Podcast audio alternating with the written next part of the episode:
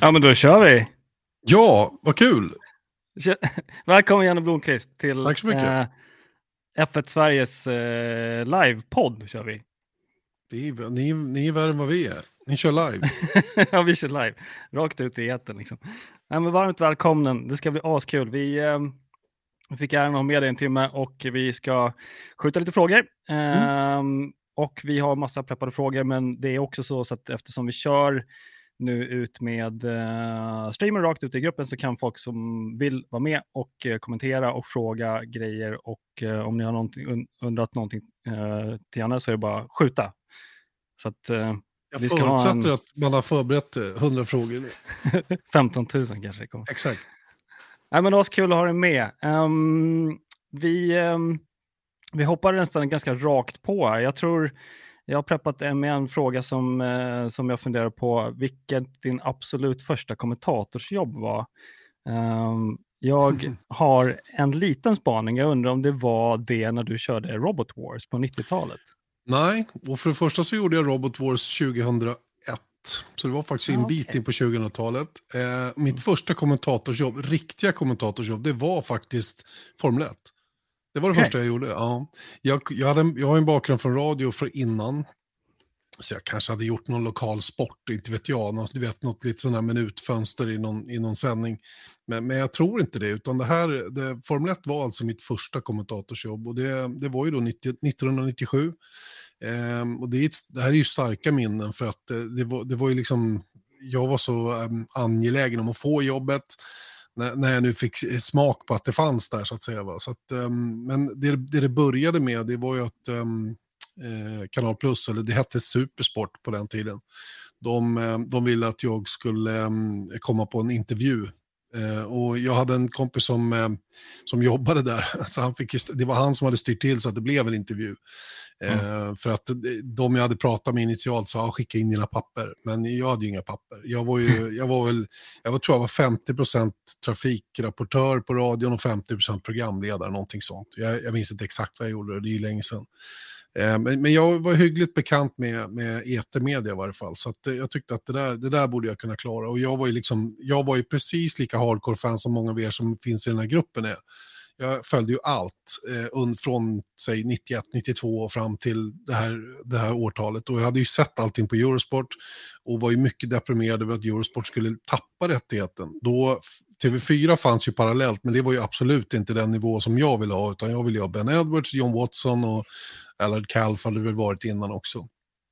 Och eh, Eh, så, så att eh, jag hörde av mig till Supersport först och främst för att fråga hur jag fick tag i deras produkt. För den här supersignalen som Björn Eckeston drog igång där i slutet på 90-talet, den var ju eh, lite speciell och krävde ju digital tv-dekoder och sådana grejer. Det här var ju verkligen i digital-tvns linda verkligen.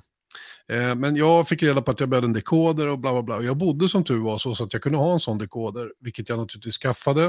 Eh, Men i slutet av det här samtalet så frågade jag så här också, behöver ni inga kommentatorer? Ja, skicka in dina papper så får vi se. Du vet som de säger. Ja. Eh, och då ringde jag då till Anders Fredriksson som han heter. Då. Han, är, han, är, han har varit travspiker på Solvalla i alla år. Om någon Okej. är travintresserad och går på Valla så har ni hört Pucken som han heter, eller Anders Fredriksson, massor med gånger. Han var även fotbollskommentator på Kanal Plus i många år. Kanske är det fortfarande. Ehm, I alla fall, så jag bad, du måste se till så jag får komma på en intervju, vilket, vilket jag fick. Och ehm, jag kommer ihåg det här också för att jag hade precis slitit av korsbandet på hösten. Så jag hade precis fått ett nytt korsband på våren där i mars. Och det var då jag blev kallad på den här intervjun. Så jag kom på kryckor dit, kommer jag ihåg. Satte mig på kontoret där och ljög dem fulla om hur duktig jag var och vad jag kunde och hur mycket Formel 1 jag hade koll på och hela den grejen. Så de tyckte väl att ja, ja, men det här låter väl okej, så att eh, du får komma och göra en test i alla fall. Mm. Så det, det fick jag göra. Eller först och främst fick jag vara med under en sändning och sitta som någon slags ljudbackup. För då vet jag att Fredrik Ekblom och Claes Billstam som då var kommentatorsparet de hade valt till den här första säsongen var de som var på plats i Brasilien. Och det var lite skakig lina så att jag fick sitta som backup i Stockholm då ifall att något skulle hända. Men det hände inget. Så att jag satt mest och kollade. Eh, men sen helgen efter det, då fick jag eh, göra en, en torr kommentering på band. Alltså själv. Eh, och det Okej. tyckte väl de gick bra. Så att eh, efter det så blev jag bokad. Jag tror, jag tror att det var Spaniens Grand Prix. Jag är inte säker, Mm. men jag tror det. Imola eller Spanien, någon, någon av dem. Eh, så att jag, jag satte mig där och, ehm, och gjorde det där racet ihop med Fredrik Ekblom. Eh, och eh, det tyckte de var så bra så att de bokade mig på resten av säsongen. Och efter det har jag slutat. Men det måste ju varit, var det, det var efter plugget, du var klar liksom? Ja, ja, ja, ja det här var ju, jag var ju 30 år gammal vet du. Så att jag Ja. hade jobbat med, jag hade kört taxi, jobbat på Arla, gjort lump, eh, allt möjligt skit. Ja. Eh, Men, men hade hamnat på radion, ungefär på samma sätt som jag hamnade i tv-branschen. Jag Ja. har jobbet, sökte jobbet eh, och var angelägen nog och kanske till och med lite talangfull så att, så att jag Mm. fick det. Och, och precis på den vägen var det in i den här branschen också. Fasen vad kul. Mm. Du, alltså, nu hoppar jag in på en fråga som kanske är lite för komplicerad eller för lätt. Men är Formel 1 en hobby för dig eller ett jobb? Nej, det är nog inget jobb, det skulle jag inte säga. Det, det är ju det är klart att det är ju min, min försörjning. Det, så är det ju. Och, och är det min försörjning så är det mitt jobb. Men jag, eh, under, i alla fall fram till för fem år sedan så skulle jag inte missa en sekund. Mm. Eh, Det har ärligt talat gradvis blivit mer ett jobb. Mm. Där jag kanske idag, om jag inte skulle ha det här jobbet så vet inte jag om jag skulle sitta och titta fredag, lördag, söndag. Precis på Mm. allt. Jag är, jag är lite tveksam till det. Va? Men, men ehm, jag hade definitivt sett söndagarna, det hade jag gjort. De hade jag aldrig släppt. Men, men ehm, ja, för att svara på Mm. din fråga då. Ja, det har varit min hobby i väldigt många år. Nu kanske mer eh, ett yrke. Och sen kanske växla till hobby igen efter... Kan tänkas. Nej. Kan tänkas. Ja. Nej, men jag, jag tycker det är kul på lite andra plan nu. Jag har ju haft, fått så mycket insyn i sporten som jag inte hade förr när det var mer en hobby, en starkare hobby. Och när jag började, när jag började kommentera, hörni, då satt jag med papper och penna. Det fanns inget, det fanns något som hette Atlas som var ett, ett F1-forum. Som, som Okej. man lutar sig mot. Du vet, 1997, jag hade väl haft, eh, du vet, när jag var på radion fick jag den första datorn, det var någon 486 sådär va. Det, du vet, det här var ju rena, eh, de var ju ångkörda de här maskinerna. Så det var ju inte sa, samma spridning på nyheter som vi har idag. Jag vet att jag fick ett, Fredrik A. Petersen och jag samarbetade lite grann, eh, om ni är bekanta med honom på, på Sveriges Radio. Eh, och är ni riktigt gamla så har ni hört honom refererat många år. Mm. Han skickade alltså ett fax. ett fax med senaste nytt. Det kom till mig, så att jag hade i alla fall någon koll. Och alla tidlistor och allting, det hade man alltså skrivit ner med papper och penna. Så, Mm. så att det, det, är ju, det är som natt och dag mot hur det är idag. Men då ska ni veta det att när man satt där på Kanal Plus, då hade jag alltså sex skärmar från varje race. Då hade jag en huvudfeed, jag hade alltid eh, fighten längst fram. De, de hade en feed som låg på fighterna som var eventuellt längre ner. De hade en som hette Pits and Highlights. Och det var ju en depåreporter som gick och intervjuade hela tiden där. Plus att de vevade repriser och sådana grejer. Det fanns en onboard och sen fanns det ju då timing, timing-screenen som, som eh, de som satt på TV4 gjorde off ju inte hade. Mm. Utan de var nog tvungna att köpa vår produkt för att komma åt den. Okej. Eh, det fanns ju ingen hemsida som hade live timing till exempel på den tiden. Så det här var ju, det här var verkligen, det här var Rolls Royce utav sport-tv-sändningar som, som jag då fick tillfälle att börja med det här med. Vilket Mm. gjorde mig väldigt, väldigt bortskämd. Så att det, var, det var fantastiskt att börja med just den produkten då. Mm. Det är askul. eh, Alltså, den utvecklingen kan vi prata om hur länge som helst. Men, ehm, sen, vår grupp startade 2018 eh, och 2019 kom ju Drive to Survive ut. Har du blivit mer pepp på Formel 1 när det har blivit mer eh, folkligt? När folk känner igen det på stan? Liksom. Ja, jag vet inte om just det har gjort mig mer pepp. Jag tycker bara att det är roligt. För att när man har jobbat med Formel 1 i alla dessa år. och Jag har ju varit på stora sportredaktioner. Jag var till och med redaktör på TV4 Sporten under några år. Ehm, jag har varit på Viaplay och Viasat och allt vad du har hetat genom åren här. Så, så, och, och där är det ju andra sporter som har dominerat. Huvudsak fotboll, va? men det kan ha varit friidrott eller ishockey eller vad det nu är för någonting. Va? Våran lilla nisch när man var på fyran till exempel, den var ju ytterst liten och, och ganska marginaliserad. Och det kan jag uppleva idag när, när, när, man, eh, när man märker att det har blivit en, ett, en, en folksport, eller en household-sport på ett annat sätt än det var tidigare. Så, så Mm. det, det kan jag uppskatta bara för att jag tycker det är kul, att folk börjar förstå varför jag tycker att det här är roligt. Mm. Eh, För jag märker ju det. Jag, men ta min bror till exempel, han är 60 och något och han har två döttrar. Eh, och, och de har ju liksom blivit, de har bara så här kollat på Formel 1. Och, och brorsan, han har ju, vi har ju levt parallellt med varandra i massor med år. Och han, nu, det är först för två, tre år sedan som man började fatta vad jag egentligen håller på med. Okay. Och har förstått liksom vad, att jag faktiskt kan där. Förstår du? Ja. Det, det, är lite fascinerande. Och lite så är det ju med människor rent generellt, alltså som jag träffar då. Som, ja men vadå, jag har ju hållit på med det här länge, vad menar du? Jag har hållit på med det här 20-25 år. När de kommer fram, men det är ju du som kommer till att göra Formel 1. Så, ja, jo, så är det. Mm. Så är det. Så att eh, Netflix har haft en enorm påverkan på, på intresset, va? så är det. Och jag tycker det är super, super kul. Mm. Det, vi kan prata mycket om Netflix-effekten och, och eh, både det som följer med och det som följer parallellt med liksom, eh, Netflix. Men när jag lyssnar på dina tidigare intervjuer eh, så, så har vi, alltså, vi har pratat mycket om att Formel 1 har vuxit och eh, det finns ju fortfarande purister som är kvar eh, och det finns ju fortfarande ambition att hålla eh, skön stämning. Men tycker du, den här, ty, tycker du liksom under tillväxtfasen, ska vi säga Drive to Survive tillväxtfasen, tycker du den sköna stämningen har vuxit parallellt med eh, liksom, Ja, det är en bra storlek. fråga. Jag skulle väl inte säga att stämningen har blivit bättre. Den, den, eh, den, den, den goa stämning som, som, man, som vi knäppskallar om jag kallar oss det då, ja. som har varit med under en längre period är, den finns ju naturligtvis kvar. Men sen så finns det ju ett lager till då med den där mm. nya, och det är som jag sa till Erik Stenborg, min kollega, att eh, jag menar, det är ju intressant när man säger att man, man är ju veteran då. Jag har som sagt mm. följt det här i 30 år åtminstone. Mm. Och, så, och så kommer folk in som hoppade in kanske 2010 och tycker att de är veteraner. Eh, och sen har vi de här då som har kommit in, ja men jag har följt, jag, jag har verkligen fastnat i Formel 1 nu de senaste två åren. Och då förstår man ju hur olika värde vi har in i det här. Och det, det mm. präglar naturligtvis diskussionen som, som blir också mellan fans. Eh, att vi har helt olika ingångsvärden i det, det. Det jag tycker har varit en tråkig trend på slutet, det är ju den, det är en ganska destruktiv ton. Jag menar, ta nu efter Brasilien, hur mm. tugget är. Eh, pro eller mot Max Verstappen, pro eller mot Lewis Hamilton och hur man, hur man hela tiden ska tala nedvärderande om den som inte tycker som en själv. Det där tycker jag är så fruktansvärt illa om, att det ska mm. vara på det viset. Jag har stor respekt för att man inte gillar Max Verstappen, för han är en kontroversiell figur, absolut. Men man behöver inte hata den som inte gör det bara för den skull. Alltså förstår du? Mm. Och man mm. behöver inte uttrycka sig nedvärderande. Och det har blivit mer av, absolut, sen, mm. sen vi har fått en, en ytterligare kategori utav, utav intresserade människor. Just det. Ja, nej, men underbart att höra den liksom analysen, för det är sånt som gruppen växer ju och pratar ju och har heta debatter, så det blir ju intressant att höra din analys på hur det har varit liksom under den resan som, som har funnits. Vad heter det? Du reser en hel del, i alla fall reste otroligt mycket under corona, um, mycket restid, men vart reser du privat för eh, semestrar? Ehm, just nu så reser jag mest till Spanien för där har jag nämligen skaffat mig en liten, en liten holk. En liten mm. badhytt som min fru säger.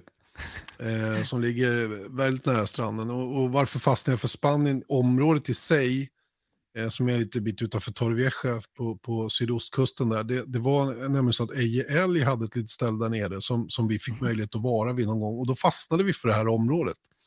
Så när vi nu bestämde oss för att hitta någonting själva så, så, um, så tittade vi där och hamnade mm. där. Där vi är bekant. Det är liksom det är tryggt och bra. Jag bor inte bland en massa svenskar, det gör jag verkligen inte. Utan där mm. jag håller till i en enda av det här lilla området där vi är lite blandat. Det är nederländare, polacker, spanjorer, Madridbor framför allt. Okay. För de har ju mycket semester där nere. Och madrillanos som de kallas. De mm. kommer ner i horder i augusti då när de har semester. Då är det omöjligt att vara där nere. Då är det så varmt i alla fall. Så att...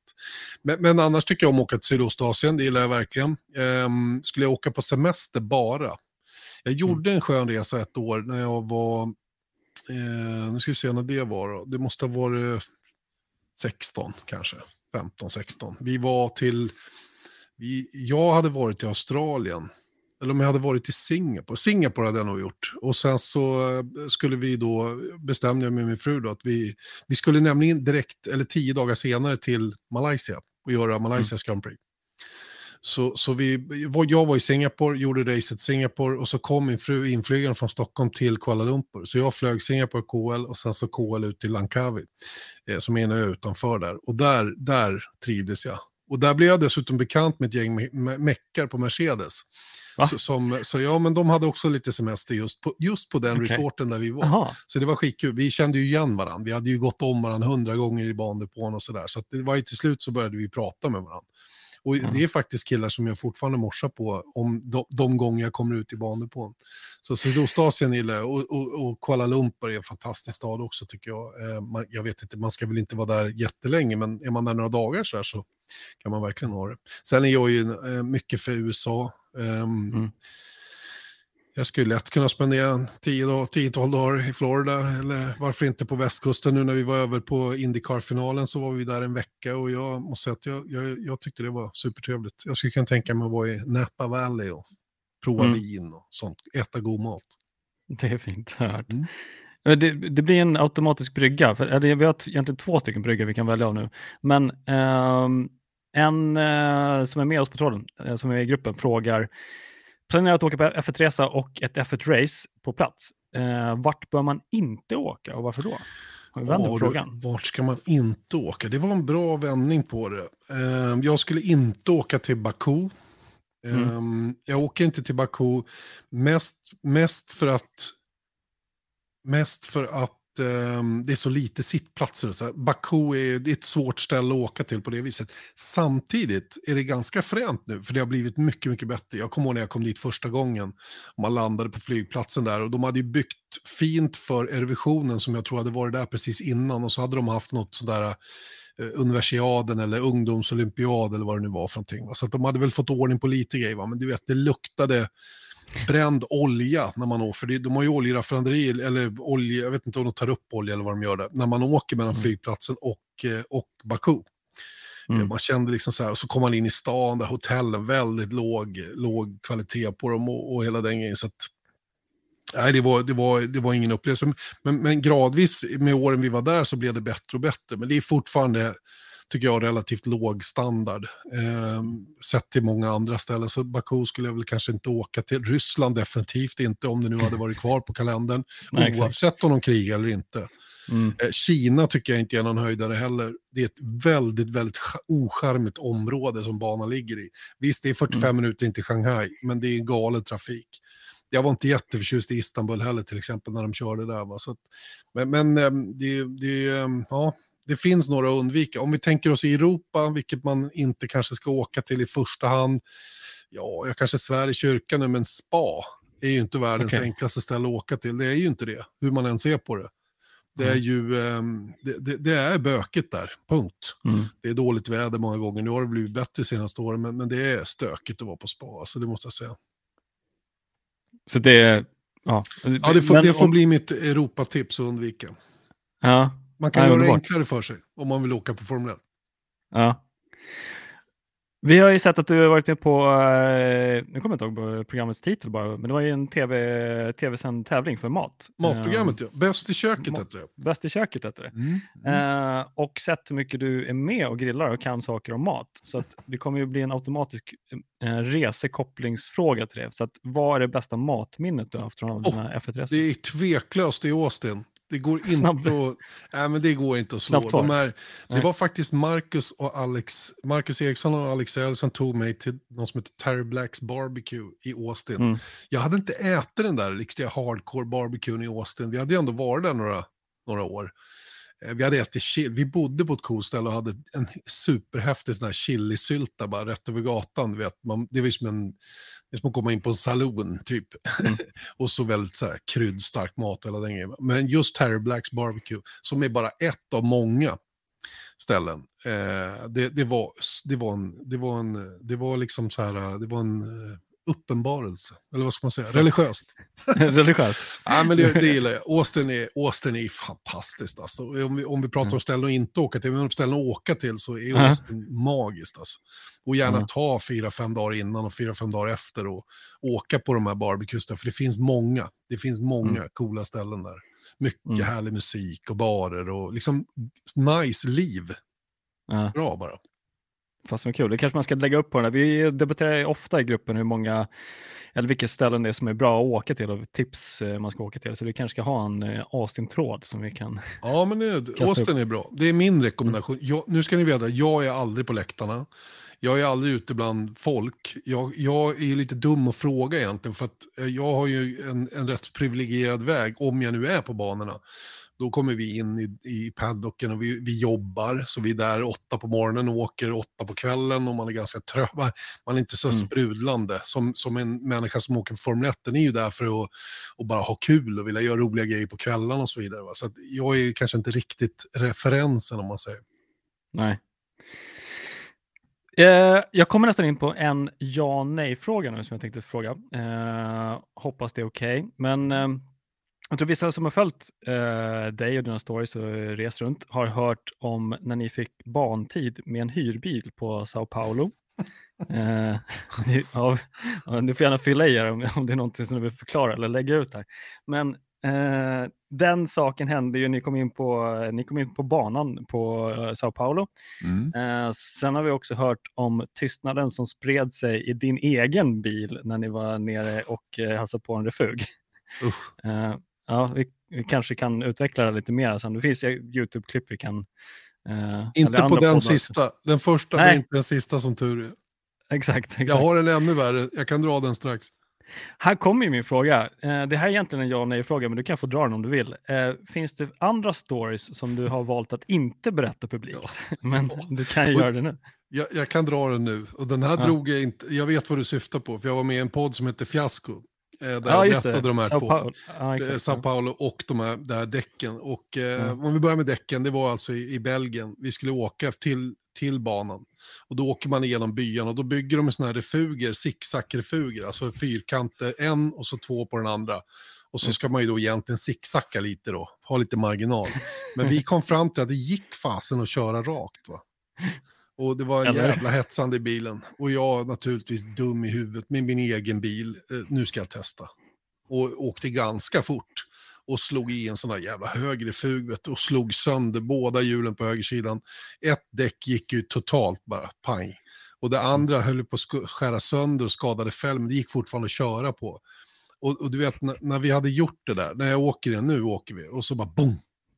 Och så stannar vi bilen och det blir knäppt jävla tyst i bilen. Inte ett pip från varken Eje, mig, Fotomang eller Erik. Alla är precis tysta i, inte vet jag, 10, 15, 20 sekunder.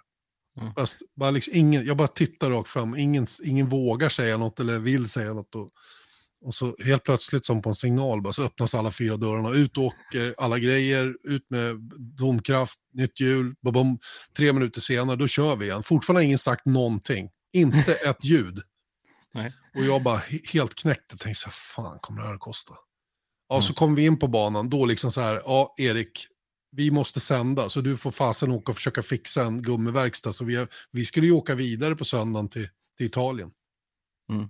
Så den var inte helt lyckad den episoden. Men det kostade mig 10 000 spänn, två nyrenovering av fälg och eh, ett, eh, en erfarenhet rikare, skulle man kunna säga att jag blev. Eh, om någonting som jag blev rik av inte så mycket pengar. Eh, den andra grejen som hände, den, var ju, den, den vågar man knappt berätta, men det var ju i Bahrain. Okay. Eh, undrar inte vad sist jag var i Bahrain. På race i varje fall. Ja, oh, det var det nog. Jag och Björn. Mm. Eh, vi hade planerat, vi hade flyg på söndag kväll. Eh, direkt efter racet. Så vi hade lite bråttom, tyckte jag då, som är stressig och vill till flygplatsen tidigt. Så vi drog, Eh, packade ihop snabbt som fan och så ner i bilen så stack vi. Och sen hade de då öppnat så det var två filer ut från banan. Det är motorväg in. Eh, men nu åkte vi både på, på inkommande och utgående så att säga, fast bort från banan. Det var ju för att tömma stället på bilar så snabbt som möjligt. Och det är inte jättemycket folk i Bahrain, men det är en del i alla fall. Då hamnade vi på fel sida, på, alltså på den som normalt sett går in mot banan. Och jag såg att avfarten mot flygplatsen låg på andra sidan. Men det där hade ju de tänkt på, så det fanns ju en annan väg till flygplatsen. Det var bara det att jag fattade inte det. Så jag fick för mig att jag skulle stanna mitt där och så skulle jag försöka ta mig över refugen. Uff. Kör upp på refugen och fastnar. Nej. Fastnar. Jag fastnar, och det är inte det värsta, det kan jag tala om. Jag fastnar, uh -huh. fastnar Eh, Björn eh, försöker och vi försöker gunga så vi kommer loss, han är ur bilen och, det jä- och du vet, jag blir mer och mer stressad för varje minut som går. Eh, Det slutar med att jag också hoppar ur bilen. Då har jag fortfarande inte tänkt på att bil, bilen står alltså med driven i och hjulet har grävt en grop, det som inte är i luften. Eh, så att det snurrar också fritt. Så jag kliver ur och tänker inte på att driven är i. Jag går ur bilen, slår igen dörren och bilen går i baklås. Åh nej. Så nu står vi alltså två idioter på utsidan. Bilen står och går med Nej. drivningen på och kommer ingen vart. Mitt emellan refugerna, eller mitt emellan fyra filer på refugen. Och det är bilar fan överallt. Herregud. Och eh, ja, vi var ju tvungna att tillkalla hjälp såklart. Det kom, Okej. militär, det kom militärer fullt med full stridsmundering och till slut så kom brandkårerna. Vi fick i alla fall loss bilen. För, för de fick ju bryta sig in i den så att vi kunde komma in i bilen och stänga av den till att börja med. Och sen försöka då med hjälp av f- f- 40 brandmän lyfta den på rätt ställe. Ja, då kom ju naturligtvis polisen dit och de vill ju inte släppa mig hur som helst. Så de, de, eh, de tvingade oss att åka till en jävla polisstation bort ingenstans. Ja. Och eh, då började jag känna mig lite orolig och tänkte, vad, vad tar det här vägen? Vad, liksom, Ja. vad har jag ställt till med? Eh, men det slutade med att det var någon helt ointresserad poliskonstapel som satt där inne och sa, ja, ja, ja, åk. Och sen så drog vi och då bara, så bara snabbt lämna ifrån oss hyrbilen, checka in och så satte vi oss i loungen så var flyget försenat med flera timmar i alla fall. Så var det ju skitsamma alltihop. Så jävla dumt alltså, herregud. Som sagt, sånt där ska man egentligen inte berätta. Men eh, jag bjuder på den. Jag bjuder på den. Snyggt. Men det... Okej, men ni kom loss. Med, med Vi kom, vi kom loss. Vi kom loss. Ja, den Ja, korta historien. Nej, underbart. Usch, Det är, Usch. hat, hatten av till en sån eskapad. Det är ju eh, snyggt, och, snyggt att prestera. Men eh, ja, så mycket följdfrågor. Men Så kan det gå. Ja, ja, men du vet. Ja, men jag tror jag täckte in det mesta. Det var, vi Mm. vart inte skjutna på och de var väldigt snälla, vakterna eller poliserna som kom där. Så att det, det Mm. funkar rätt bra. de fattar att ni var lite Formel 1 Och kanske. att vi var puckade i huvudet. Eller jag var. Ja, exakt. Hur lyckas Björn, han skrattade gott åt det. Han, är inte lika, han har inte lika lätt till stress som jag har. Han, är ju en filbunke i största allmänhet. Det är jag och Fotomange, vi är lite mer uppjagade. Eller Mange var det i alla fall, för han har blivit bättre. Men, men eh, jag, eh, ja, det där med Ja. resa och passa tider och grejer, det är stressigt för mig. Usch. Ja, jag fattar. Det var ganska tyst under den episoden. Alltså. Ja, lite. Gött, tack för, eh, tack för storyn. Ehm, vi hoppar in på en lite enklare fråga kanske. Vilken är den roligaste produktionsbilen du kört? Hur du har ju Oh. kört Formel 1. Ja, ja men det, men det, det, det räknas inte. Produktionsbil som jag har kört. Då ska vi se vad jag har rattat för någonting. Ja, men jag har ju åkt fina bilar, det har jag gjort. Absolut, jag har varit privilegierad. Men jag vågar aldrig köra något vidare när det inte är mina grejer. Jag var på Mm. en pressgrej för många, många år sedan. Jag tror att det här är alltså 2004 kanske. Jag jobbade med en tv-produktion som heter Mera Motor. Jag blev nedbjuden till Nogaro i Frankrike. En gammal Mm. klassisk bana. Och där hade Peugeot eh, ett, ett event och, och det vi skulle köra var något som heter Peugeot RC. Det, jag tror att den Mm. finns fortfarande. Eh, den, den, den är lite som en, ser ut som en sportbil som, som Peugeot har. Det, det som var grejen med den, här, med den här, det var en HDDI-motor, det vill säga en dieselmotor. Och det var ju väldigt ovanligt på den tiden med racerbilar med dieselmotor. Men det var en jävligt cool bil, alltså gick som fan och välbalanserad och fin. Och, ehm, och ehm, eh, det var till, vi fick till och med köra slicks med den där. Så det, det, väl, det, det, var en, det var en rolig upplevelse, verkligen. Mm.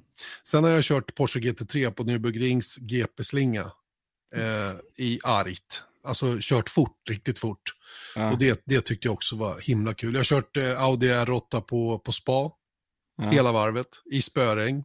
Uff, Um, vad har jag testat mer? Intermediate Ja. Jag, nej, det, det var vanliga, vanliga gatdäck på de bilarna. Sen fick jag åka med någon gång, jag var på någon Mobile One-historia. Då var det David Coulter medan han, var akt, ak, eh, han var aktiv i, Mm. i McLaren. Så skjutsade han mig en Mercedes SLR på, på Paul Ricard. Det är enda gången jag har varit över 300 km i timmen. Det är inte dåligt. Nej, det är okej.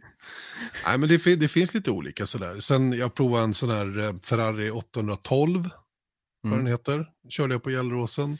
Eh, alltså, det, det finns lite som jag har testat. Sådär. Men jag ska ärligt säga att jag är ingen fantast när det gäller sportbil. Jag skulle aldrig i hela mitt liv köpa något sånt dyrt. Mm. Ehm, så- Sånt där gör man på bana, det kan man göra någon enstaka gång då och då. Och när man har gjort det, då har man liksom blivit av med fålarna i kroppen. Då kan Mm. man slappna av sen och köra sin Volvo eller folkvagn eller vad man nu har, vanliga maskin. Mm. Eh, Men ibland är det kul att testa någonting extremt, men, men oftast är man, man, är inte, man är inte tillräckligt duktig att köra Mm. för att kunna utnyttja bilen fullt ut. Och det är, jag, jag känner alltid sånt jäkla ansvar när det inte är mina grejer, så jag, jag tar det försiktigt. Mm. Det var likt du körde med Rayomäki, det var också liksom utbildning och ta lite Ja, lugnt. ja, och Johans bil, eh, nu, det finns en, en kille som heter Jan-Olle Lindin, det var ju faktiskt på Örebro Race Day, jag blev lurad att köra den där bilen. Eh, Jag skulle inte alls köra på Örebro Race Day, men jag gjorde det Okej. för att på bankett så hade han som ägde bilen, han, han, hade, han har det tredje chassit utav de här Williams-bilarna som Rajamäki har. Mm. Och den är inte strypt på något sätt, så den är, det är väldigt mycket effekt i den, 750 hästar. Och han sa det, nu alla ni har ju sett Janne prata i tv. Ja, men har ni någonsin sett honom köra? Nej, sa ju alla då. Men det Ja. ska vi inte se till att han får köra lite? Ja, ja, visst. Så det blev bestämt att jag skulle köra den här bilen fram och tillbaka där på Örebro Race Day. Eh, I, I strumplästen, för jag fick inte plats med skorna nere vid pedalstället. just det, och så fick långt, låna overall och det var ett elände. Och Eje gick bara runt, du kommer aldrig komma ut ur depån. Så. Du kommer aldrig komma ut ur depån. Mm. Men jag minns att jag löste det och jag åkte några repor fram och tillbaka och det, det som jag tyckte var lite kul, för Beat Sender, för Sauber var ju där, Mm. eh, och Beat Sender som, som eh, är deras teammanager som har varit med i 100 år, han kom fram till mig, fan det där gjorde du bra, sa han. Då var jag riktigt stolt när han sa det. Är det sant? Ja, Det så det var kul. Han var väl bara schysst, det var väl inte att jag, han tyckte jag hade gjort något märkvärdigt, men jag tyckte det var märkvärdigt att han sa det till mig. Ja, absolut. Jag menar, han kunde ju också skippat att säga det. Ja, fast vi, ja, nej men han, han, var, han, var, han var schysst, det var artig. Kul. Asballt. Mm. Vi har en förare, eller vet du, förare, en eh, fråga från eh, communityt. Eh, snyggaste hjälmen som någon förare haft under ett race? Oh, snyggaste hjälmen. Jag hade ju, jag, jag var väldigt förtjust i den Michael Schumacher hade, den blå. Eh, det vill säga den han hade i början av sin karriär. Den tyckte jag mycket Mm. om. Jag tyckte om den han hade 96. Jag, jag tror att det var sista året den var blå. Sen gick han över till en mer rödaktig hjälm ihop med resten av bilen. den, den hjälmdesignen var jag oerhört förtjust i. Idag tycker jag hjälmarna är så, det, det är så plottrigt och det är så mycket eh, krimskrams på dem. Så att, jag kan tycka Marcus Indy 500-hjälm är jävligt cool. Det är ju liksom, Mm. den, är, den är old school och clean och, och liksom häftig på alla sätt. Ronnys. Den han körde i eh, Monaco 14 var ju också en, Mon, eh, var ju en Ronny-kopé, den, den tycker Mm. jag också. Det Och Ronnys hjälm finns, generellt. Så. ja, det sägs att det finns mjölk kvar på uh, Marcus hjälm fortfarande från Indy 500. Det gör det säkert, det kan jag tänka mig. Han har nog inte tvättat den. Den Nej. doftar nog fint. Ska aldrig tvätta den heller. Ehm, nej, men vi, jag tror vi hoppar in på en till. ehm, nej, men den här tycker jag är lite kul. Uh, apropå F1 och hjälmar och alltihopa. Vilket F1-team skulle du vilja vara chef för och vilket år? Oj. Ja, men jag, jag, ehm, jag skulle vilja vara boss i Ligier. Vi ser. Det är inte vanligt. 1990, 1900, kanske, när kan det ha varit då? 94 kanske? När blev de prost? Det var senare. Ja men Ligier, när den där, jo 96 säger vi då, när Panis vann i Monaco. Då, det tycker jag var, det, det var så här lagom dåligt team och, och körde Renault-motor. Eller Mugen Honda hade de förresten, så att det var lite blandat sådär. Men, men eh, det, det, det, de hade jag, på, på något konstigt sätt så hade jag lite förkärlek för just det teamet. Mm. Kul. Jag kan, jag, kan inte, jag kan inte motivera det egentligen i övrigt. Jag har ingen Nej. relation till det så. Eh, men, men, nej, men jag gillar det. Sen tyckte jag om Minardi när de fanns. Det var också en sån här liten operation. Alltså, de här stora teamen, de, de får man inte den känslan för riktigt. Det är med underdog-teamen. Men jag kommer Mm. ihåg första gången jag fick titta ner i en bil, för jag tyckte det var så hemligt hur det såg ut nere i cockpit. Och så fick jag sticka ner huvudet och glo. Och Mm. det var i Tarso Marques bil. Eh, 90, ni- det var 97 när jag var på race första gången. Då, fick jag glo, då kände jag mig också så här, då kände jag mig oerhört viktig. Mm. Det var liksom in, en inblick i Formel 1 kan man säga. Exakt, en, en, dju- en djupare grej som, som, man, som var helt om, hade varit helt, ja men du vet när man aldrig varit på ett race så får man komma ut där så får man komma in i ett garage och man får sticka ner huvudet i sittbrunnen liksom. Det var Mm, mm. speciellt. Fan kul. Apropå inblick och sådär i, i, eh, i stallen, Formel 1-stallen, så kom en fråga från communityt också. Eh, tycker du att ni saknar någon med stor insikt i stallen eller har ni? Ja, tycker att saknar Ja, någon? om produ- om vårat, vår redaktion menar du? Ja, precis. Jag tror jag Ja, syftar men det kan jag nog göra. Att vi, vi, vi har nog inte samma insikt som när Eje var som hetast i bandepån och ute mycket. Han, hade väldigt, han har väldigt mycket kontakter. Sen, eh, sen så blev ju han så involverad i Marcus att det blev svårare och svårare för honom att hålla i det där. Den, den insikten kanske vi inte har. Och jag menar, så som vårt upplägg är idag, eh, i år och var, har varit nu sen, sen vi fick sluta resa 2019, efter 2019 det är ju först i år som, som, som grabbarna har fått vara ute lite. Jag har ju bara varit ute på ett enda race. Så jag, jag, jag tappar nog en hel del av det som... Jag, skulle in, jag gillar inte att vara Twitter-journalist. Jag, jag tycker inte alls om det. Jag, jag vill leta upp informationen själv och framförallt när det dyker upp information, för den är ju samma från alla. Men jag tycker om att prata om lite olika källor va? så att man får så att man får en, en, göra sig sin egen bild av saker och ting. Det, det kan jag tycka att vi, det, där håller vi på att gradera ner oss. Men då ska Mm. man komma ihåg att jag är ju i huvudsak F1-kommentator och mitt jobb är ju att försöka hålla ordning på racen. Eh, Mm. Det kan ju vara gott nog. Va? Men jag har, ju, jag har ju axlat rollen av att vara lite, eh, ha den andra journalistiska delen av det också av och till. Eh, Men, men det, så, man får ju respekt för hur, hur tv-kanalen tänker så att säga just när det gäller min insats. Jag kommenterar ju precis lika bra hemifrån som jag gör på plats. Men Mm. jag är inte riktigt bekväm med det här att inte, att inte själv få, in, få, få tag i informationen. Det, det skulle jag mycket gärna vilja. Mm. Det kommer en till fråga apropå eh, det och eh, helger, eller helgen att kunna, kunna vara närvarande. Men hur förbereder du dig inför en arbetshelg? Ja, det, det nu har jag ju hållit på så länge så jag behöver inte förbereda mig specifikt inför en helg. Jag behöver i princip ta reda på när det börjar. För, för jag jobbar med det här varje dag, förstår ni? Jag, jag sitter ju jämt. Jag, jag har mitt kontor hemma och jag, precis som alla ni andra, följer sociala medier. Precis som jag säger, det jag inte tycker om något vidare att vara Twitterjournalist. Men det blir ju så. Sen har ju jag folk jag har ju folk som jag kan ringa i bandepån, så det är inte så att jag bara, man bara läser, utan jag försöker fortfarande bilda mig en uppfattning om saker och ting. Och, och tycker jag har rätt så bra möjligheter till det. Men, men det är ju liksom ett, ett ständigt pågående arbete. Så, Mm. så jag behöver inte egentligen sätta mig en, en torsdag, att nu ska jag förbereda den här helgens jobb, utan det, det rullar på. Det, det låter ju hemskt att säga, men det blir ju Ja. lite rutinmässigt. Så tillvida. En fredag är en fredag och de avviker sällan från varandra. En lördag följer sitt mönster och, och racen. Och jag har gjort de här racen många, många, många gånger och har rätt så bra koll på det. och Sådär. Så att, eh, jag, jag, jag tycker jag, hittar, jag, jag trivs med metoden som jag har för att förbereda mig i alla fall. Och sen, men man ska ju passa sig för att ha för mycket distraktioner. Man, man behöver ändå kanske intensifiera att följa det senaste, så att säga, de sista timmarna innan man sätter sig, så att man verkligen har det senaste. Det, Mm. det, det tycker jag är viktigt. Det, det är man ju skyldig er som tittar. En följdfråga som jag kommer på nu. Jobbar man då med andra journalister för att ha liksom, eh, communities bland journalister eller följer andra journalister eller liksom interna discords eller chattgrupper? Som... Vi borde ha det, men det har vi inte. Det finns Mm. ingenting sånt. Inte, inte Mm. som jag någonsin har deltagit eller varit med. Jag hade ju som sagt en jäkla tur som fick åka alla dessa år med Eje. Och jag, fick, Mm. jag har träffat så mycket människor. Jag har varit med på grejer som ni kan inte ens drömma om. Att man får träffa folk och, det, det, och där är man ju verkligen, ehm, där är man verkligen privilegierad att få vara med och höra och bilda sig en uppfattning om saker och ting. Ha, det är så det går till och det är där, det, det är så de och så vidare. Va? Det är inga Mm. specifika grejer just nu. Va? Nu är det ju länge sedan jag och Eje jobbade ihop. Det är väl 18 som han slutade. Eh, och Mm. ehm, det, men det, det, det är liksom det, det tyckte jag var kul att, att jobba med honom på det viset. Sen Rickard och Björn är ju fantastiska gubbar också. Vi, men vi Mm. har ju blivit tvungna att jobba på ett lite annat sätt. Just det. Mm. Jag har en till brygga där, en, eh, en eh, liten fråga angående alla de personer som du har träffat genom åren.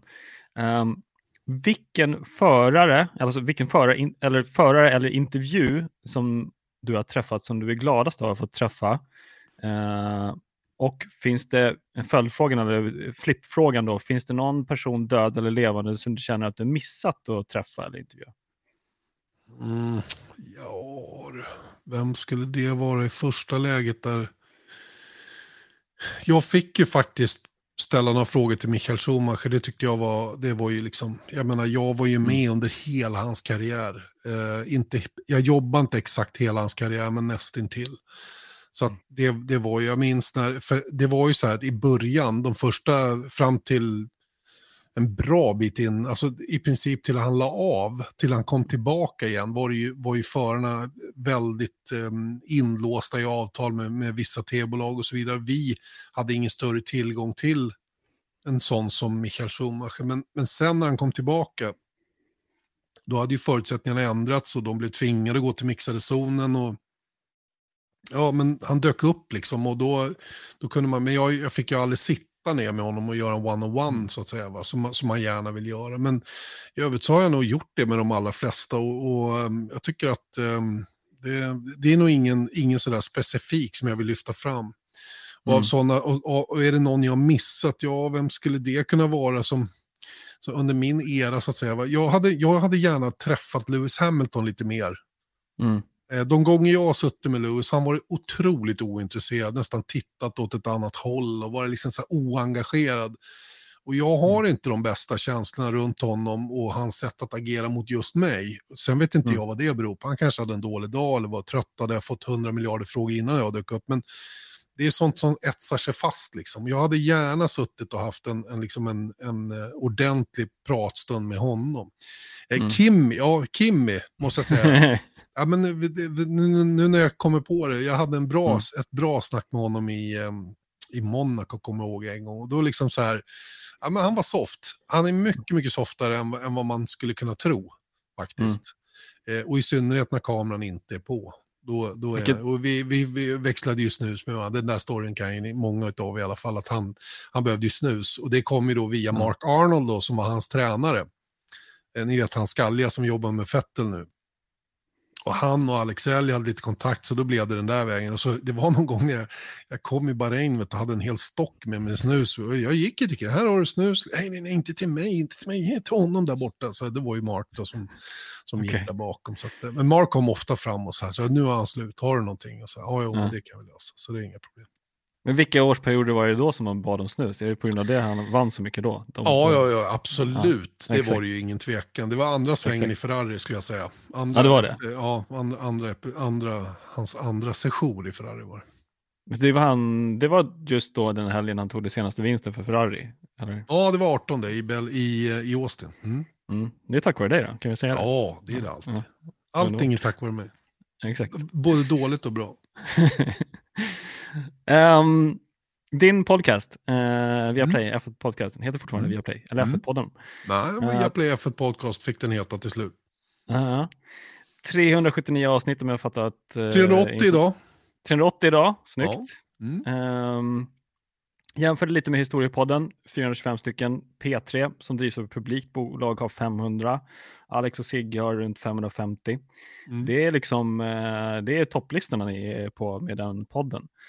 Har du känt att det liksom, uh, har varit en sak som du behöver göra parallellt eller är det någonting som du tycker är jättekul att göra för att det är en annan insikt och ni kan berätta andra saker på den?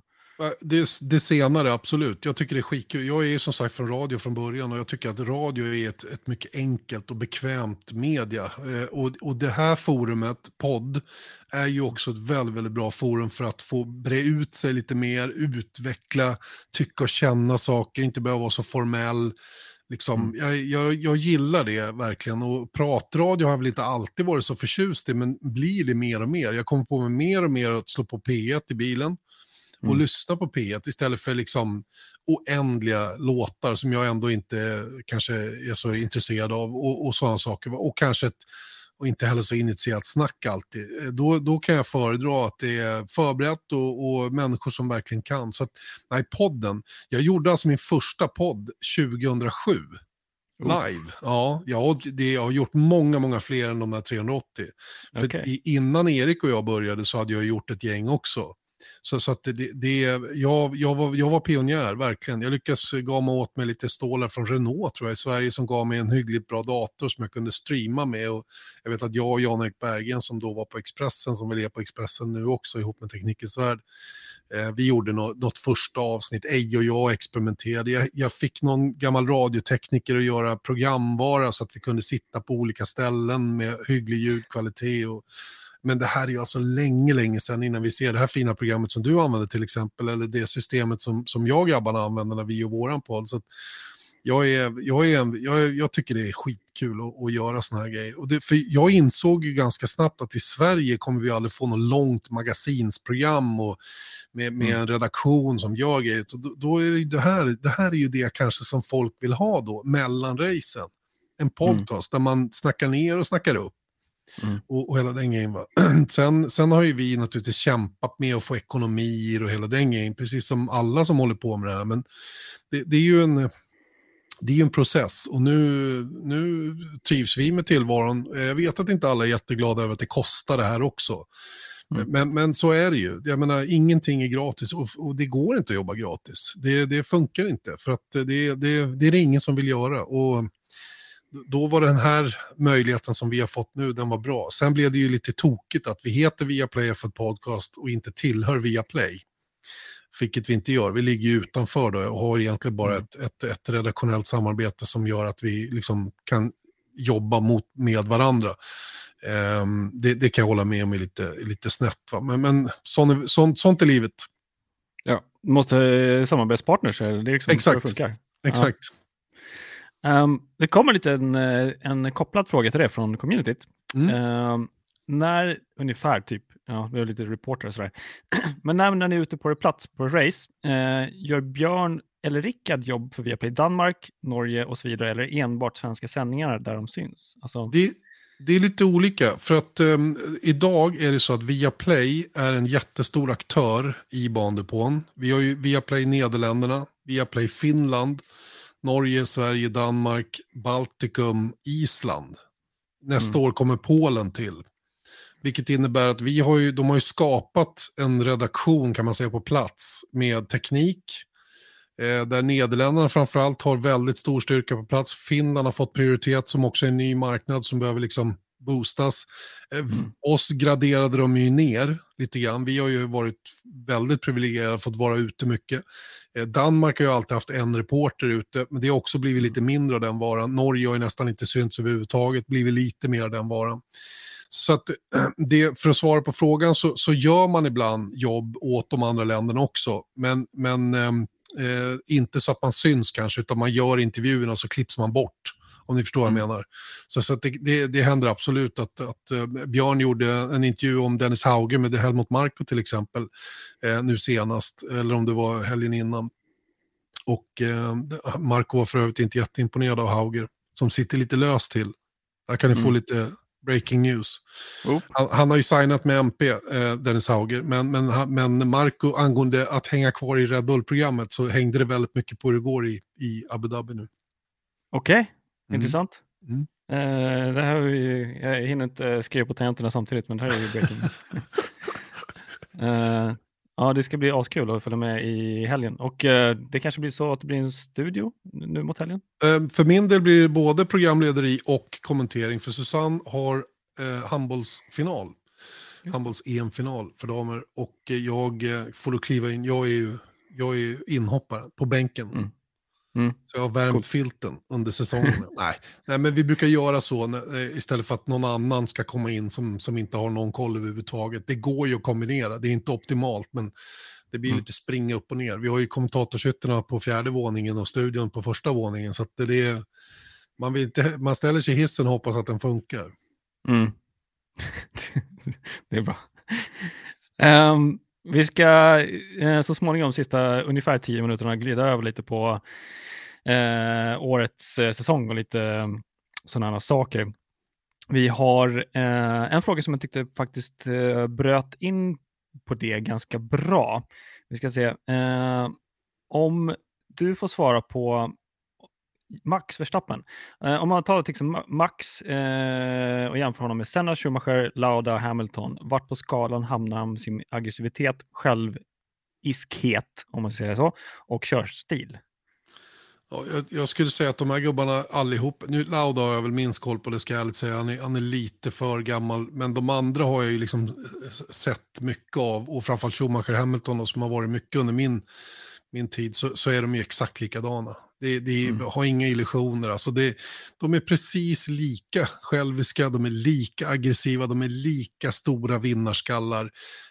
Kom ihåg Lewis Hamilton för, säg, tio år sedan hur snacket gick runt honom. Ja, men mot Rosberg innan dess. När han körde ja. med Button och när han kom in i Formel 1, första året, 2007. Han var ju precis så ärgirig som Max Verstappen har varit och är. Så, mm. så det, det, där är en, det där är någonting som man kanske polerar av lite grann med tiden. Han är ju inte sån idag riktigt så att man, man, han framstår som en, som en galen panna. Michael Schumacher, jag har sett honom göra så mycket konstiga grejer. Bara för att han vill vinna. Och han, han resonerar exakt så som Max Verstappen gör. Att han, han kan inte förstå varför någon har synpunkter på vad han gör. Liksom, för, för i deras värld är det bara det de vill som betyder någonting. Mm. Ayrton Senna eh, tror jag, framförallt när de var lite yngre, det finns ju en story där när han körde i Tolman första året där med, med Stefan, hur han bara snodde Stefans motor i Portugal liksom, för att den visade sig vara snabb. Alltså, ha inga illusioner verkligen. De här gubbarna mm. vill inget annat än att vinna och de är precis lika ärgiriga allihopa. Och de har mycket sidor som inte är så charmiga. Som, som mm. man kanske inte alltid får se, men, men som finns där, garanterat. Mm. mm. Ja, gött. Lite nyansering för oss eh, som är relativt nya. Jag var på mitt första race 2000, men eh, jag slår inte det, den Ja, men det, då, då är du nästan veteran, nästan veteran är du. Ja, lite halvsemi sådär. eh, V8 i alla fall, jag har hört eh, live, det är askul på Monza. Um, man brukar ibland få frågan, liksom, eh, vilket är ditt favoritstall? Eh, och jag har hört dig tidigare eh, svara på det att det egentligen är Formel 1 generellt som du tycker om fortfarande. Är det så det, det är det som...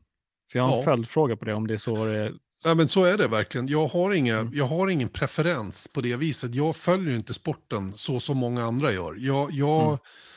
jag har liksom gnuggat av det där på något sätt. Det, det, mm. Jag har verkligen ingen, inget så åh det där teamet och den och den. Jag tycker däremot eh, att vissa personer kan jag föredra mer än andra, så här, men rent sportsligt föredrar jag ingenting. Va? Men, men jag kan ha synpunkter på hur vissa uppför sig mot mig och om andra är trevligare, bussigare och sådär. Va? Så att, eh, det, det är mera på det planet.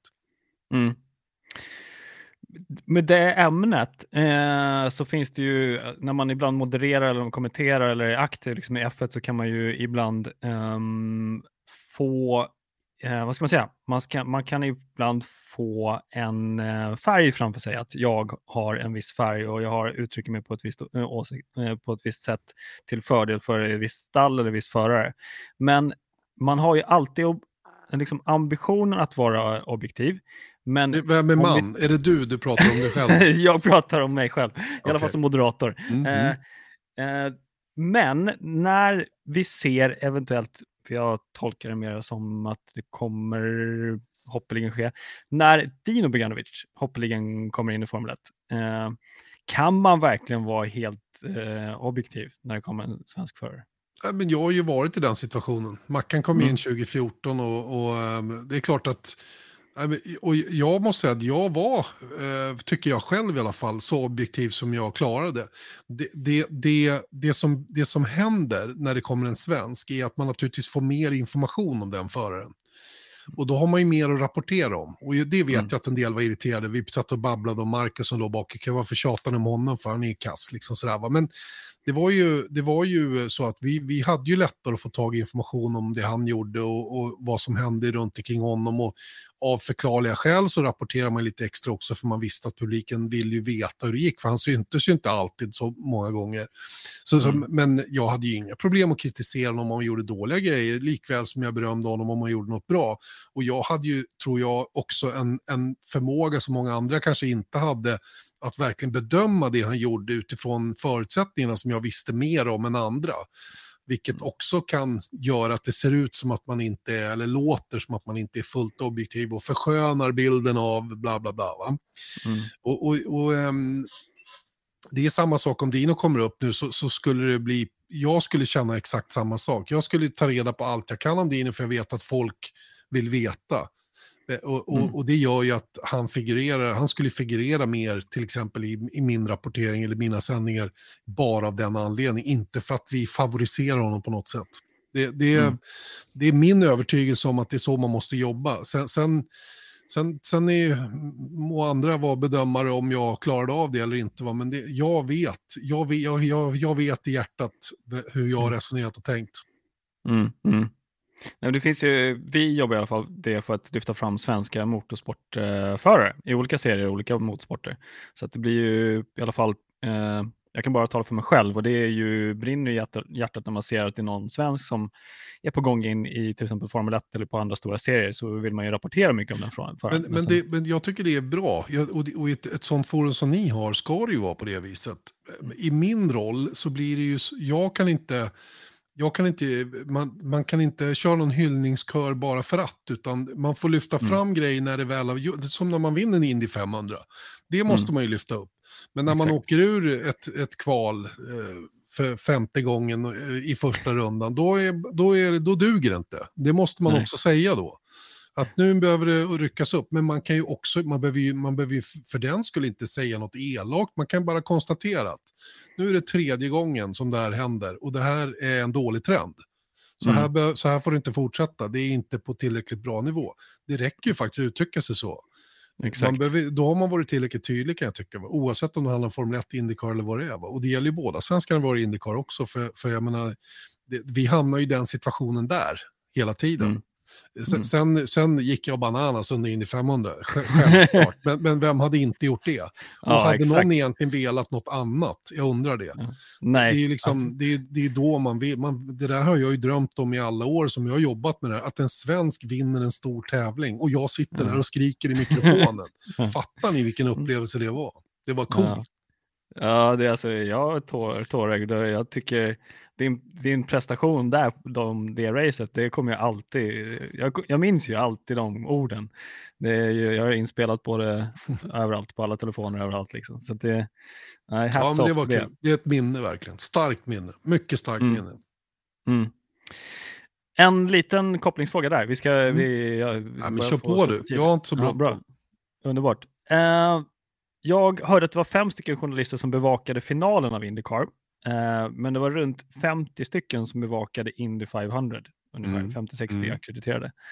Anser du eh, att Indy 500 är större att vinna än Monaco av The Triple Crown?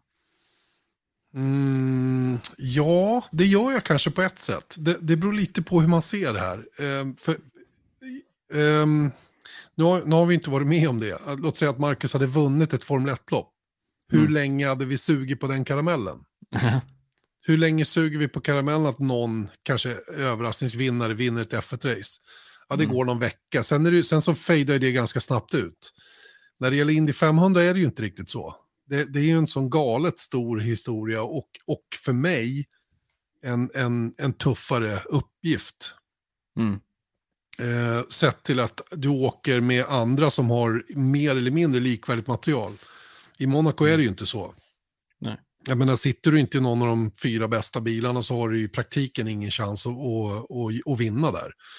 Sen är, ju, sen är ju svårighetsgraden i att vinna i Monaco, sätta kvalvarv, göra alla de här grejerna, den är ju gigantisk. Herregud, det går inte ens att förstå hur svårt Mm. det är.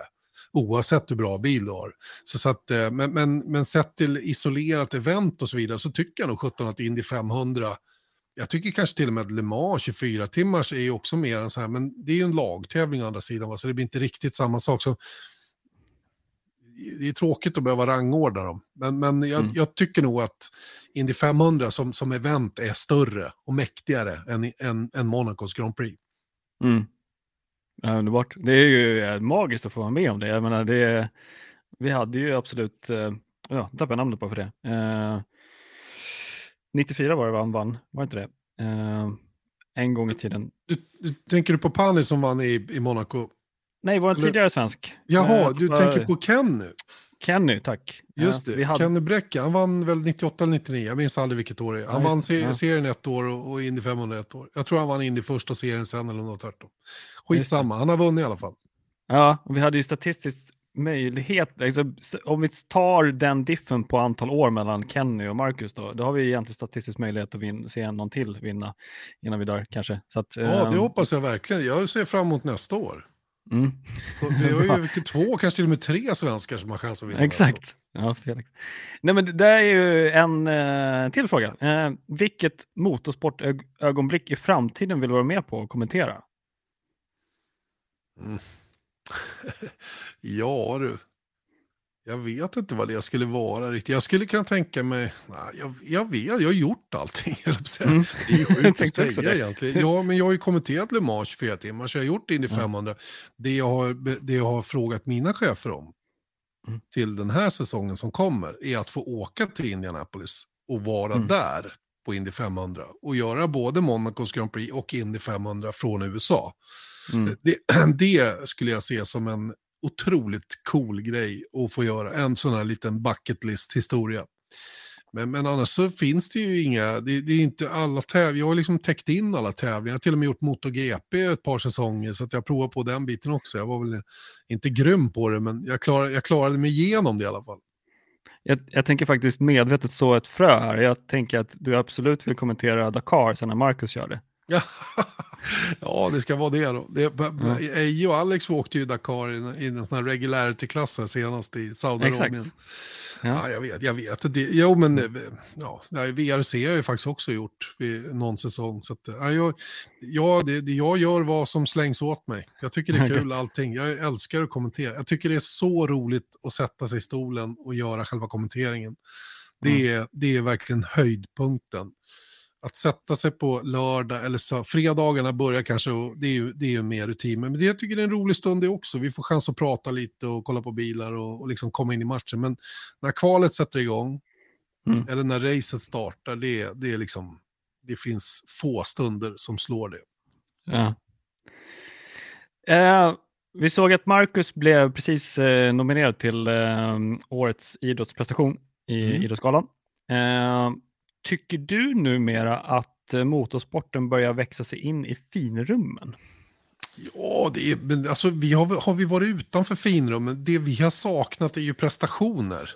Mm. Det är ju inte egentligen att motorsporten har varit negligerad, men vi måste ju prestera något. Eller hur? Mm. Mm. Och, och, och det, det är först när, när det görs idrottsliga prestationer av den graden så att det bör vara med på Idrottsgalan som man får vara med på Idrottsgalan. Det, man får ju vara lite, man får titta sig lite i naven också och vara självkritisk. Visst kan man tycka att branschmedia eller, eller, eller sportmedia är väl inte de vassaste knivarna i lådan när det gäller att rapportera motorsport, men de blir ju mer och mer tvungna till det allt eftersom intresset stiger och att Mm. prestationerna kommer. Jag menar, ta den här mediarundan som har varit nu med, med Indy 500 och War, Borg Warner som har varit här. Det, det där skulle ju aldrig ha hänt för, för tio år sedan. En som, jag menar, när jag jobbade på TV4, det- släppte man en Formel 1-nyhet i huvudet på dem så fattar de inte vad som drabbar dem. Liksom. Och, och, och, och, och det var väldigt frustrerande eh, just i, på, på den måten. Va? Men när det gäller just att, att eh, bli nominerad och, och uppmärksammas på det här sättet så, så får vi nog vara ärliga och säga att det behövs, det behövs prestationer också. Jag menar, Christo Johan Kristoffersson har vunnit VM i rallycross, han var väl nominerad. Mattias Ekström har varit nominerad och det är ju de som har gjort saker som är Mm. värda att nominera. Så, så att, och nu är Marcus nominerad för årets prestation och han har jättestora chanser att vinna det som jag ser utifrån att det är en jäkla vass idrottsprestation. Verkligen alltså. Mm. Med tajt konkurrens i år. Självklart är det det, alla de har ju gjort, men, men, men liksom sett till själva prestationen, sett till, Mm. det är samma i den här bragdguldsdiskussionen. Jag tycker det är ett klockren, en klockren idrottsbragd det Eriksson gör på det sättet som han vinner det här racet och på det, den upplösningen, hur han reder ut och hela det, det är, sånt är bragdartat. Sen kan man Mm. diskutera om det är större än att vinna 5 och 10 000 på skridsko och slå världsrekord i hela den grejen. Det kanske är större i någon annans ögon. Men jag tycker så här. Och det, det är Mm. liksom, ja, för, mig är det, för mig är det en idrottsbragd. Mm.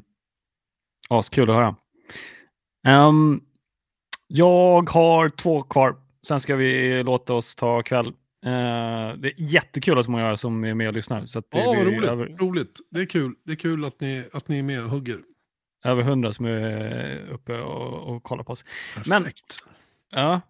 Finns det personer som du har jobbat med som du skulle vilja lyfta fram från ditt team eh, som kanske vi Race-fans borde följa? Typ Fotomang, eh, Erik Stenborg. Ja, de två. Ja. Ja, De- men, det, Erik Stenborg är ju en, han är ju, han är mina stödhjul. Har ju Mm. alltid varit det. Han är en fantastisk människa. Vi, vi har jobbat ihop sedan 2009. Ehm, han var en ung pojk. Han är ju ganska många år yngre än vad jag är. Så då vid det laget så var ju han ehm, inte så gammal. Ehm, han hade ett enormt intresse för Formel 1. Han kan precis lika mycket som jag. Eh, Mm. Perfekt att ha som redaktör. Super, super duktig på, på det jobbet. Jag, fortfarande idag, om jag gör någonting så frågar jag honom om, om råd eller om smakråd eller vad det nu är för någonting. va. Det här långa regnjobbet som jag gjorde i helgen till exempel, det vill man ju veta vad Erik tycker om. För är Mm. han nöjd, då vet jag att det är bra. Förstår du Mm. hur jag tänker? Det är liksom Mm. sådana människor. Så, så Erik är ju en toppenkille. Och just nu så, han har ju startat eget företag, eller haft det länge, men eh, Katagrama, som hans bolag heter, som faktiskt, eh, namnet kommer ifrån att han är ett galet fan av Ukui Katayama. Om han är bekant. Ukui Katayama som körde Formel 1, en japan en gång i tiden. Ah, okay. Mm. Så att eh, Erik är, han är, han är en sån som han plockar upp det där. Och då, jag, tror att han, jag tror till och med att han kallades för Katagrama, Katayama. Hur Okej. som helst, Erik Stenborg är en, en riktig klippa. Han gör ju dokumentärfilm och har gjort den här um, Taming Speed med, med Ja. Axel Svindal. Som kommer 8 december på Viaplay, kan man se den. En jätte, Mm. jättefin dokumentär, verkligen. Där de har följt Axel sen han slutade åka skidor till att bli racerförare istället. Så Mm. den är spännande. Ehm, och, och fotomang såklart. Jag menar, vi har ju varit som Lera Långhalm i många år. Um, Magnus är ju, ehm, han är, det är världens bästa fotograf. Det, det är, utifrån vad jag bedömer och vill ha så är han Ja. världens bästa. Som människa, som yrkesutövare. Och jag ska dra ett starkt minne jag har honom som, som säger så mycket om Magnus. Eh, hans, hans, eh, liksom, hans ehm, vad ska jag säga, idoghet, eh, hans eh, dedikering. Mm. Eh, vi, är på, vi är i Barcelona. Det här måste varit eh, 2008 kanske. 8, 9, 10 där någonstans. Det är lansering av årets GP2-säsong. Och vi är Mm. inne i en stor amfiteater, eller en stor sån här biografteater typ i, i, inne, i, inne i, i Montmeló som är tätorten där utanför banan i Barcelona. Och där sitter vi alla då på läktaren och längst ner så sitter ju då Lewis och Nico Rosberg. Båda de har ju vunnit eh, GP2 i sina karriärer. Nico var ju först och Lewis vann i 2006. Så de vann året efter varandra, båda för ART för övrigt, Fred Vasseurs team. Fred som nu ska ta över Ferrari, eller? Ah, just det. Har vi sett. Eller, ja. ja. Ja, ah, jag vet inte, vi får se. Det, det, det lutar åt det i alla fall. Hur som helst, Ja. det Mange gör, vi behöver bilder på de här gubbarna. Så han går ju ner dit, det är helt kolsvart i den här teatern. Eh, Och Mange går ner och så bara slår han på sin kameralampa. Han är, alltså, han är ju han är, är två decimeter från Lewis och, och Nikos ansikte. Och de, de höll ju på att ramla ur stolen när han tände lampan där och, och liksom skrämde livet i dem på alla sätt och vis. Va? Men det, det, det, det var ingen snack, va? han skulle bara ha de bilderna. Det, det, och det, Mm. många har alltid sagt att det finns inget som, gör, som får mig att be om ursäkt för att jag gör mitt jobb. Mm. Och det är precis sån är Mange. Han, han, tar, han tar bilderna. Vill du ha bilderna så fixar han bilderna. Mm. Ingen tvekan. Jag menar, jag såg honom in action nu igen när vi var i, i, på Laguna Seca. Han låg i dubbelvikt bredvid bilen när man liksom skulle ta de här perfekta bilderna som vi behövde. Så han, är, han, är, han är sjukt duktig. Riktigt, Mm. riktigt bra. Kul. Jag följer honom på Instagram. Han är Ja, asrolig. Han är kul. Han tatuerar sig Ja. överallt nu för tiden. Han fick Han något, det. någon Lidners knäpp nu, sen ska ha massa grejer över arm, armarna framförallt. Okej, ja, Mm. coolt. Han får visa upp den så vi får se. Ja. Ehm, vi ska inte dra ut så jättemycket till, men en fråga tänkte jag dra. Eh, om du hade fått lämna någon en, en riktning eller en visdom eh, inom F1 racing-communityt eh, som vi nya fans eller fans bör ta med sig. Vad är det för visdom eller deviser som du skulle vilja att vi eh, lyssnade på inför framtiden? Oj, det var stort. Men jag, jag, som fan så skulle jag vilja att, att, eh, att tonläget går ner lite grann. Att man backar tillbaka en halv meter och funderar lite grann på vad man faktiskt gör och vad man vill ha ut av sitt fanskap. Vad är, vad är liksom vad är det man vill egentligen? Vill man heja och liksom se det där? Och försök liksom vara lite ödmjuk mot mm. varandra i, i, i, såna, i alla situationer egentligen. Att man, man lyssnar på varandra. Lyssna är bra, det är därför man har två öron och en mun, brukar de säga. Man ska mm. lyssna mer än man pratar själv. Och, och liksom ta in rummet lite grann. Och allt, allt som man känner och tycker behöver man heller inte skriva. Mm. Jag, jag ju själv, jag sitter ju också i soffan och är förbannad över saker och ting. Men jag skriver inte. Förstår ni? Man behöver inte göra det. Man, man kan, det man skriver det ska vara lite genomtänkt och det får gärna vara oladdat och inte något personangrepp och hela den Det, det är sådana mm. grejer som jag tycker är viktiga när det gäller, när det gäller fans eh, och sådana grejer. Va? När det gäller sporten som sådant så tror jag alla, liksom, alla har rätt att ha sin egen upplevelse eller sitt, sin egen relation till sporten. Man ska, man, ska, man ska göra det man tycker är kul och, och följa det man tycker är roligt och njuta av att man faktiskt får vara med om en era i Formel 1 just nu som är, som är på väg upp. Det är fantastiska bilar, jätteduktiga förare och, och sporten är ju på väg att växa verkligen igen till, till eh, stora, stora höjder. Alltså jag klämmer in den frågan ändå. Vi har ju eh, nu under 2022 förväntar vi oss ju världens kombatalj mellan eh, Lewis och Max, men det vart ju inte riktigt sådär. Men Tycker du eller tror du att vi inför 2023 bör dra på oss lite förväntningar om att Lewis och Max igen kan vara där uppe och fightas?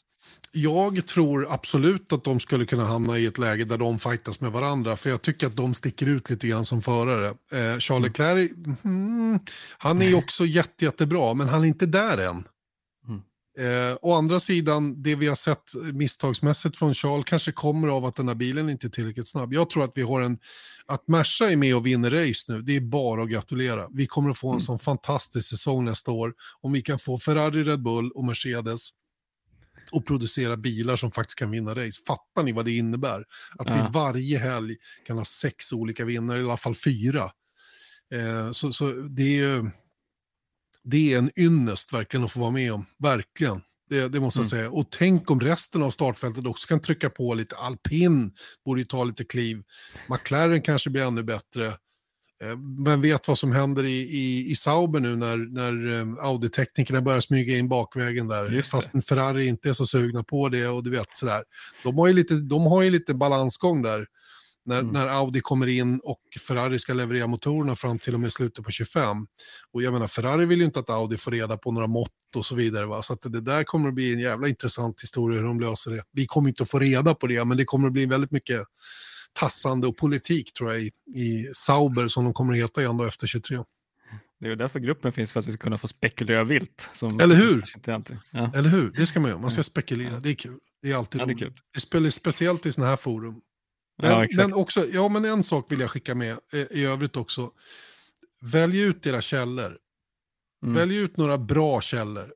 Några tydliga källor som ni vet oftast har rätt. Och sen håller till dem, två, tre. Inte alla möjliga konstiga konton till höger och vänster. Det är bara förvirrar. Det är bättre att ha mm. några få som man litar på och så håller man sig till dem. Och när mm. de rapporterar, då vet man att det är sant.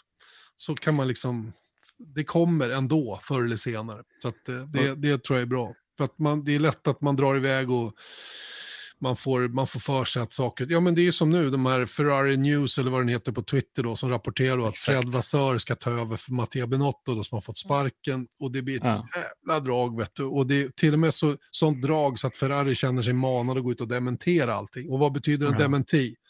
En dementi betyder ju oftast motsatsen. Exakt. Det, det, är nästan så han säger, att de säger att jo men så här är det, Binotto har fått sparken och Fred Vassör kommer in istället. Ja. Så att, eh, vi får väl se lite hur det blir med det där. Men det är kul, sånt är ju roligt att spekulera runt, men, men eh, mm. man ska som sagt ha, man ska, man ska välja ut några bra källor. Det tror jag är ett, ett, ett bra tips. Källkritik och O, det lär man sig på universitetet. Man ska vara källkritisk mot en Formel 1-förare, eller Formel 1 community admin som håller på att posta massa saker. Exakt. Första, första frågan man ska ställa sig, är det här verkligen rimligt? Ja, det är första exakt. frågan. Svarar mm. man ja på den frågan, då kan man gå vidare och söka mer information. Känns det, helt orimligt, då bara lägger man det åt sidan. Possible and probable. Exakt. Uh, Janne, vi uh, ska runda av. Vi uh, har fått så otroligt mycket kommentarer. Uh, de mesta är lovord och tack för dina prestationer och dina ja. saker som att vi får vara med dig och lyssna på dig när du kommenterar.